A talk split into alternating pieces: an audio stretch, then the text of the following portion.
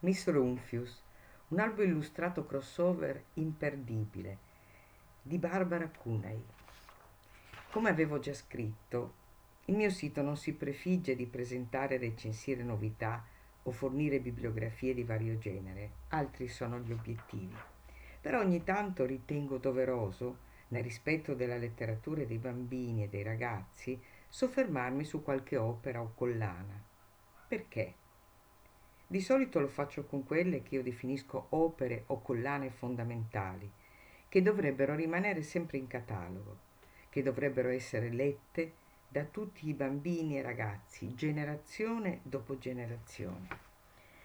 Che cos'ha di particolare quest'albo eh, illustrato intitolato Miss Rumphius, eh, edizione Atlantide 2021, che è una quarta edizione? È una storia originale, insolita, rispetto alle tante narrazioni illustrate contemporanee, ahimè troppo spesso scontate, ovvie e ripetitive. È del 1982, mi direte, ma come? Non è una narrativa superata? Certo che no, perché ciò che è bello, originale, profondo, non tramonta mai.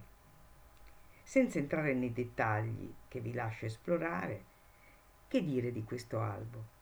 È originale e profondo perché parla dell'avventura della vita, del senso del vivere con levità e leggerezza.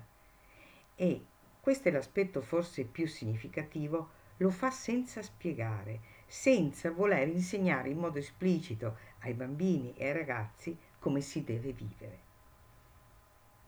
Oggi troppo spesso invece, soprattutto negli albi illustrati, ma non solo, prevale un certo didascalismo che in realtà dovrebbe essere stato ormai superato da tempo, tipo cosa vuol dire essere felici, perché come si deve essere gentili.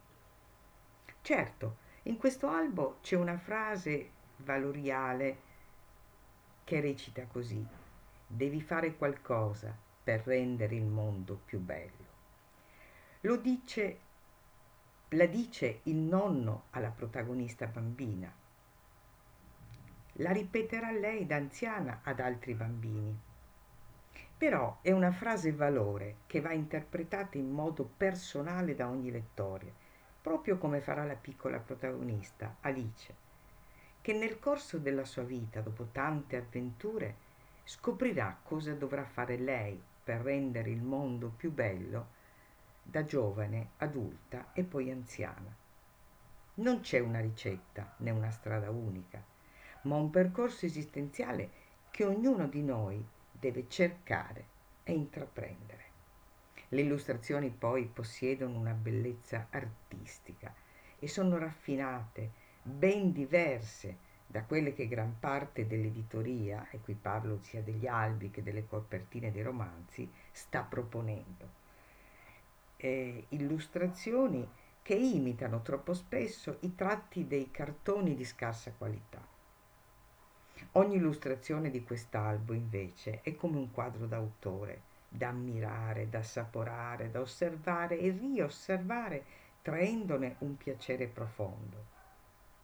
Arte a misura di bambino e ragazzo, senza tempo. L'altro aspetto che rende unico quest'albo è la lunghezza del testo, Aspetto molto importante se la narrativa illustrata deve formare lettori. Purtroppo oggi c'è la tendenza a scrivere parti verbali veramente esigue, anche per albi illustrati di grande complessità, rivolti all'età, alla scolarità primaria o secondaria di primo grado.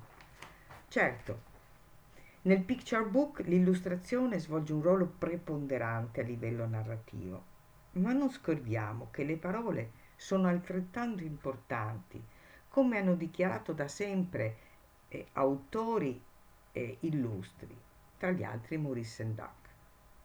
Lascio a voi scoprire la bellezza del testo scritto e come questo giochi e dialoghi in ogni doppia pagina con l'illustrazione, perché è da questa analisi che dipende la scelta della metodologia con cui proporre l'opera età di lettura. Ha vinto il premio Andersen italiano nel 2019 per la fascia 6-9 anni eppure per me è adatto a tutte le età, compresi gli adulti e gli anziani. Per tutti i motivi che vi ho detto poco fa, ed anche perché narra l'avventura di una vita, invitando l'adulto a riflettere e a dialogare con se stesso, cosa quanto mai rara, ma necessaria per crescere e maturare in consapevolezza. Vi leggo soltanto due piccoli assaggi con la lettura espressivo-letteraria che faccio abitualmente.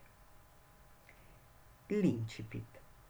La signora dei lupini vive in una piccola casa affacciata sul mare. Tra le rocce intorno alla casa crescono fiori di colore blu e viola e rosa. La signora dei lupini è piccola e vecchia, ma non è sempre stata così, io lo so. Lei è la mia prozia e me l'ha confidato. Un tempo era una bambina di nome Alice e viveva in una città di mare. Dalle scale d'ingresso della sua casa poteva vedere i moli e gli imponenti alberi delle alte navi. Arrivò di nuovo la primavera e c'erano lupini ovunque. Campi e colline erano ricoperti di fiori blu e viola e rosa. Erano fioriti anche lungo le strade e i sentieri. Macchie luminose si distendevano intorno alla scuola e dietro la chiesa. I lupini erano cresciuti, bellissimi, anche nei fossi e lungo i muri di pietra. Miss Rumphius era riuscita a realizzare anche la terza cosa, quella più difficile di tutte. Buona lettura.